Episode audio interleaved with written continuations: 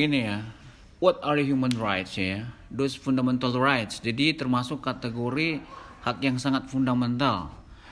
Yang pada hakikatnya adalah suatu uh, hak yang memungkinkan manusia itu untuk hidup ya dengan penuh kebebasan ya. Juga equality, ada kesetaraan dan tentunya fundamental right ini juga sangat menghargai harkat martabat manusia. Kira-kira itu maksud dari uh, poin yang pertama. Kemudian poin yang kedua, hak ini sendiri juga berdimensi sivil, politik, ekonomi, sosial, kultural, dan kolektif right. Kolektif right ini nanti kita akan coba lihat secara individual right kaitannya dengan kolektif uh, right ini dalam dimensi internasional maupun regional di mana human rights ini sendiri kan merupakan suatu instrumen ya penghargaan terhadap harkat dan martabat manusia pada level konstitusi pun sudah dijabarkan ya. Kita sendiri juga mengatur itu di pasal 27 ya. Nanti bisa dibaca pasal 27 dan pasal 28 freedom of speech and freedom of assembly ya. Hak menyatakan pendapat dan juga hak untuk berkumpul. Jadi Eh, teman-teman juga harus pahami ada freedom di satu sisi, ada protection di lain sisi ya. Itu dua hal yang sama-sama berbasis pada human rights. Nah, secara internasional the only human uh, universally recognized value system. Jadi ini sistem value juga ya di dalam hukum internasional yang mengandung elemen-elemen yang uh, basically mengandung nilai-nilai uh, liberalism atau uh, bersikap liberal dan mengandung nilai-nilai demokrasi ya di mana partisipasi publik juga betul-betul dijamin dengan hak-hak ini. Keadilan sosial juga the rule of law ya. Kita tadi banyak bicara itu semua the rule of law juga ya. Law enforcement bagian daripada the rule of law dan good governance. Lalu kemudian secara terminologi human rights ini ada yang mengatakan sebagai fundamental fundamental rights, citizen rights, people rights dan lain sebagainya ya itu peristilahan yang pada pokoknya adalah uh, menyangkut hak asasi manusia. Nah, di agama-agama kita masing-masing juga ada golden rule. Di Hindu ada, di Judaism ada, di Kristiani ada juga di Islam maupun di Buddhism. Yang pada pokoknya kalau saya boleh quote uh, yang saya tahu dari value Kristiani misalnya, uh, do unto other as you would have them do unto you. Artinya anda bersikap baiklah kepada orang sebagaimana Anda juga berharap orang itu bersikap baik kepada Anda. Kira-kira kurang lebih e, di agama-agama yang lain juga kurang lebih ada golden rule seperti begini. Itu jauh sebelum human rights ini menjadi international norm atau secara universal universal diterima sebagai value of system. Jadi jauh di dalam agama kita masing-masing sudah ada the golden rule seperti begini yang menjadi basic dari human rights. Nah, di konteks internasional di abad-abad ke-15 di zaman-zaman uh, pencerahan itu ya, kita mengenal banyak sekali tokoh-tokoh yang berpengaruh saat saat itu. Taruhlah misalnya seperti John Locke. John Locke ini adalah ahli filosof, ahli hukum yang mengemukakan suatu pendapat yang pada pokoknya bahwa manusia itu punya harkat dan martabat yang dia mempunyai hak untuk hidup mempunyai kebebasan dan mempunyai hak untuk memiliki properti. Kira-kira begitu. Ini pula yang kemudian di abad apa tahun-tahun selanjutnya di Declaration of American ya di konstitusi Amerika itu bahkan di sana lebih spesifik lagi dikatakan bahwa all men are created equal. Jadi semua manusia itu terlahir setara kira-kira begitu. Nah, kalau tadi kita bicara black apa Black Lives Matter gitu itu udah di tingkat fenomena yang seharusnya nggak terjadi demikian karena di konstitusinya pun kesetaraan itu dijamin. Nah, di mana rakyat ya memiliki hak ya untuk hidup bebas dan berhak juga untuk mendapatkan kebahagiaan kira-kira begitu. So, the government siapa pun pemerintahannya harus menjamin terproteksinya terjaminnya hak-hak hak tersebut. Kalau Anda baca juga di deklarasinya konstitusinya Prancis pun kurang lebih sama ada kesetaraan kebebasan eh, kebebasan kesetaraan dan kebebasan ya kebebasan kesejahteraan ada satu lagi uh, saya lupa coba ya oke. Uh, yang pada pokoknya equal kurang lebih begitu ya. Immanuel Kant juga ini juga tokoh yang sangat berpengaruh yang berasal dari Jerman yang sama kurang lebih dengan John Locke dari Inggris juga John Stuart Mills. Ini tokoh-tokoh yang sama, sangat berpengaruh yang secara uh, rasional doktrinal ya punya pemikiran yang sangat berpengaruh pada saat itu yang pada pokoknya me memberikan pencerahan kepada masyarakat saat itu bahwa manusia itu punya harkat martabat akan kebebasan. Sehingga pada dasarnya kebebasan manusia itu memungkinkan manusia itu bisa berkreasi ya kalau anda belajar sejarah bagaimana awal mulanya aliran-aliran kapitalisme gitu ya itu kapital itu sebenarnya wujud dari kebebasan orang untuk berekspresi. Jadi nggak ada artinya hidup ini kalau kita tidak bebas kira-kira begitu. Dan di lain sisi manusia itu juga mempunyai kedudukan yang sama. Di mana pun di pemerintahan maupun di masyarakat.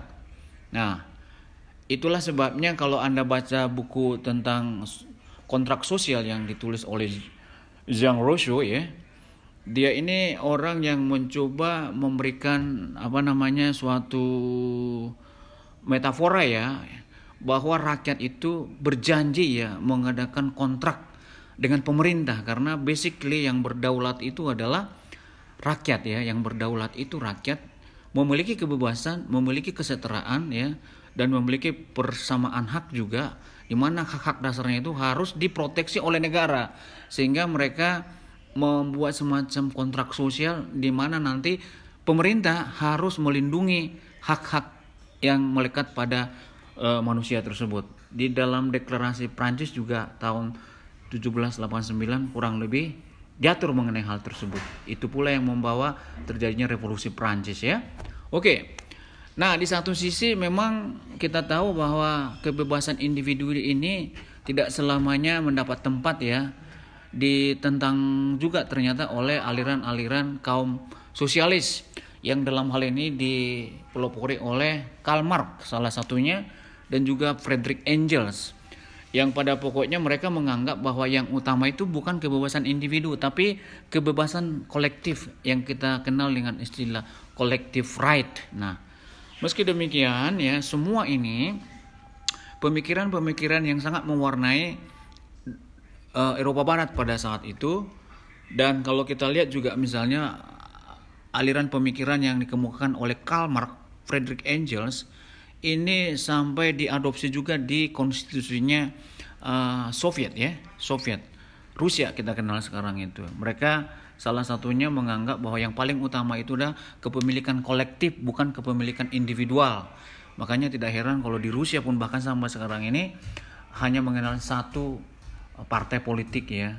Ya, silakan saja seperti begitu. Tapi yang pasti sooner or later secara pelan-pelan ternyata uh, masalah hak asasi ini berkembang sedemikian rupa ya dari abad 15 sampai ke abad abad eh, uh, 20 sekarang ini tepatnya di tahun 48 1948 kita me mengadopsi atau ada pernyataan deklarasi tentang human rights atau yang kita kenal dengan Universal Declaration of Human Rights. Nah, ini menjadi puncak dari uh, penghormatan terhadap hak asasi manusia. Pada pokoknya human rights menjadi international norm atau international value of system. Jadi di mana pengakuan terhadap harkat martabat manusia yang setara gitu ya dan juga hak untuk hidupnya hak untuk hidup itu sama sekali nggak boleh dikurangi dalam bentuk apa pun karena ini sangat me, sangat mendasar sebagai fondasi dari kebebasan keadilan maupun uh, perdamaian dunia. Kira-kira kurang lebih seperti itu di preambulnya.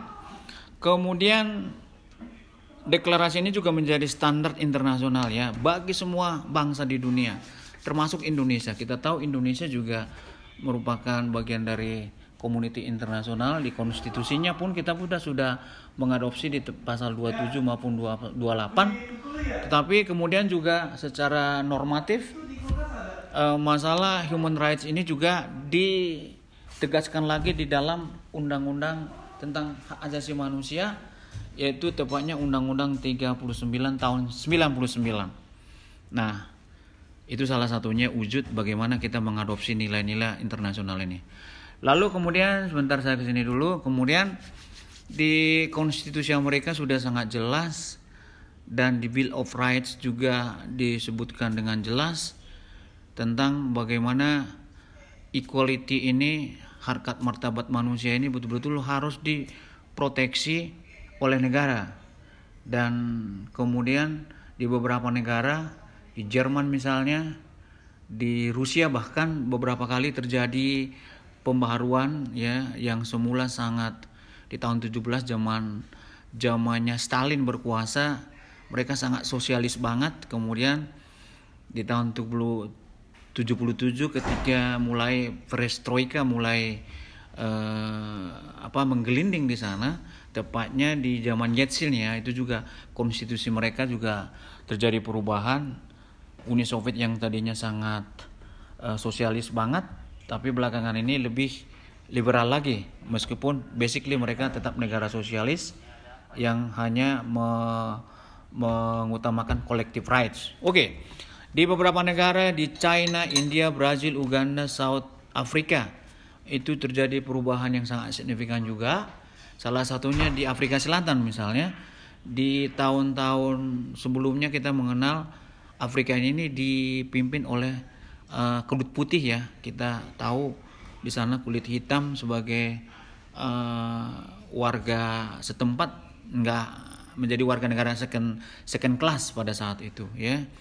Begitu tahun 96 konstitusi mereka berubah untuk pertama kalinya kulit putih menjadi tidak lagi memerintah tapi kembali dipimpin oleh uh, kulit hitam. Pertama kali presidennya kita tahu adalah Nelson Mandela.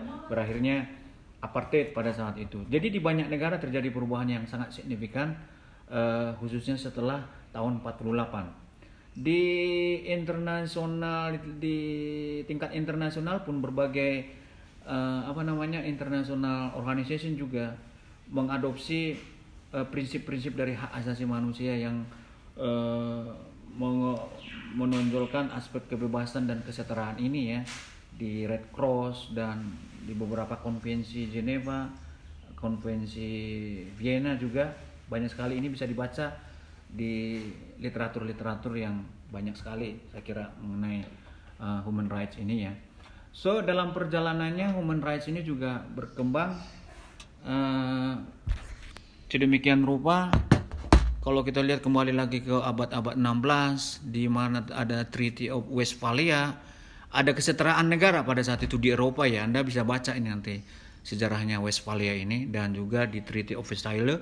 Dan kemudian di beberapa negara juga seperti saya katakan tadi terjadi perubahan-perubahan yang pada dasarnya human rights ini menjadi internasional uh, value, international norm di mana kebebasan dan kebebasan untuk apa namanya kebebasan untuk menjalankan uh, keyakinan misalnya itu sudah lama diproteksi dan juga terhadap kelompok-kelompok minoritas, hak-hak ekonomi dan hak-hak sosial. Nah, pada dasarnya ini banyak sekali perjalanan human rights ini yang ini semua adalah sangat penting ya. Yang paling pokok yang ingin saya katakan di sini bahwa dilarang terjadinya perdagangan manusia kira-kira gitu loh slavery atau perbudakan. Itu sama sekali tidak boleh ada perdagangan perbudakan. Di beberapa konstitusi berbagai negara itu dengan, dengan sangat jelas di, disebutkan. Ini anda bisa baca ya. Ini saya paparkan sekilas saja. Dan lalu kalau kita lihat bagaimana kelompok-kelompok minoritas juga harus diproteksi ya itu sudah sejak dahulu itu menjadi concern dari berbagai negara. Bahkan kalau ada pelanggaran terhadap hak-hak minority ini ada juga uh, pengadilan internasionalnya.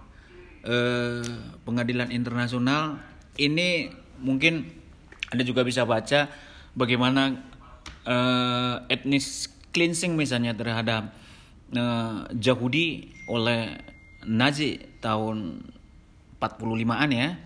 Itu juga ada pengadilannya sendiri di Yugoslavia juga bagaimana Yugoslavia juga penjahat-penjahat perang waktu itu juga pernah diadili. Artinya betapa masalah hak asasi ini menjadi concern internasional sehingga kalau ada pelanggarannya pun ada pengadilan yang menghukumnya. Kurang lebih seperti begitu. Well, yang juga tidak kalah pentingnya ada tiga dimensi dari hak ini ya. Yang pertama, civil and political rights ya di satu sisi juga ada hak-hak yang berhubungan dengan ekonomi, sosial dan kultural dan juga tadi collective right.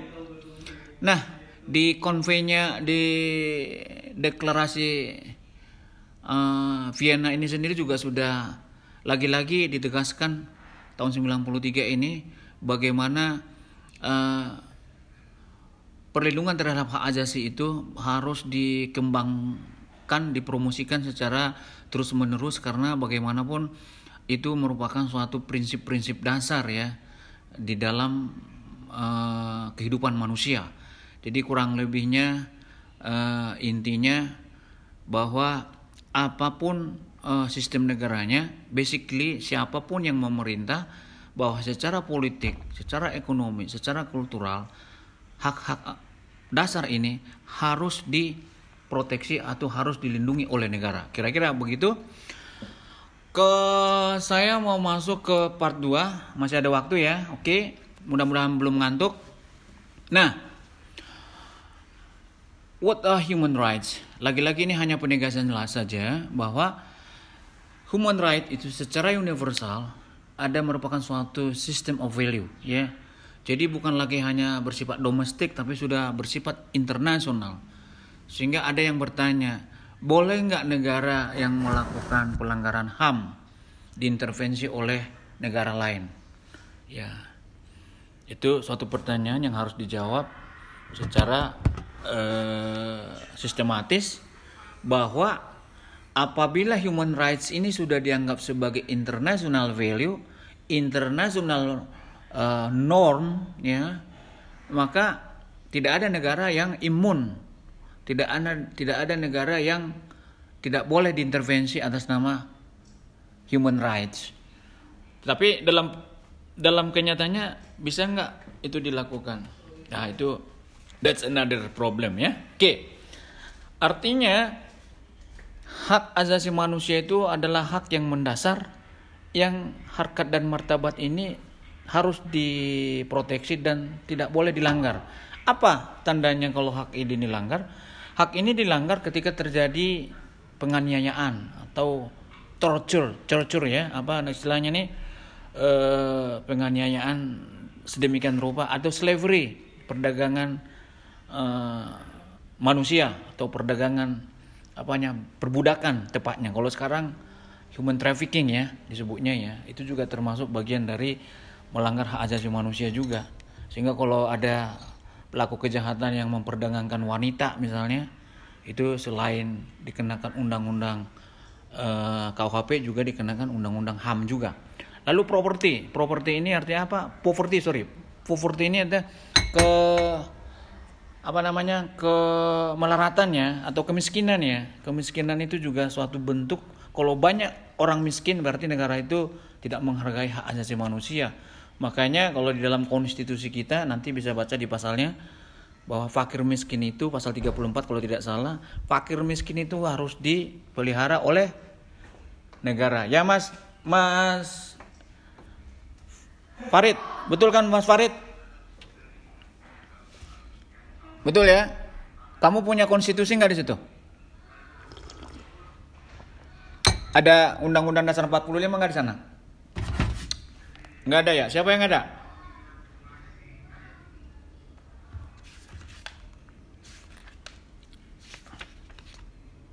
Nggak ada ya? Coba nanti dibaca ya tentang fakir miskin itu ya. Oke, saya lanjut dulu. Oke, kemudian saya katakan tadi ada freedom, ada protection ya. Oke. Human dignity provide a rules of right. Nah, freedom right itu apa sih? Uh, ini boleh juga nih harus kita tahu juga ini ada freedom of speech, conscience, religion, assembly, and association.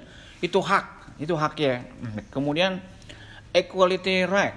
Equality right itu maksudnya kesetaraan ya di muka hukum ya equal protection juga perlindungan terhadap diskriminasi atas nama ras warna kulit agama etnis dan asal asal muasal. Nah itu equality ya. Ini ini ini kata-kata kunci nih political right. Political right itu ya hak untuk uh, uh, memilih seseorang menjadi pemimpin juga persamaan terhadap public service juga hak untuk menggugat bahkan me, me, menggugat negara ya. Itu juga merupakan political right. Economic right. Itu boleh antara lain hak untuk memiliki properti hak untuk bepergian free, freedom of movement juga hak untuk bekerja ya kebebasan untuk bekerja whatever your apa namanya inginnya bekerja apa itu juga hak nggak boleh dibatas-batasi dan kebebasan untuk mendapatkan pelayanan. Nah tadi terus ada collective right. Apa saja collective right ini? Memang banyak sekali hak-hak ini ya. Tapi yang paling penting ini poin-poinnya dulu. Freedom, equality right, political right, economic right, ada collective right. Collective right itu apa misalnya? The right to self determination. Jadi sekelompok masyarakat yang ingin memerdekakan dirinya misalnya, itu juga harus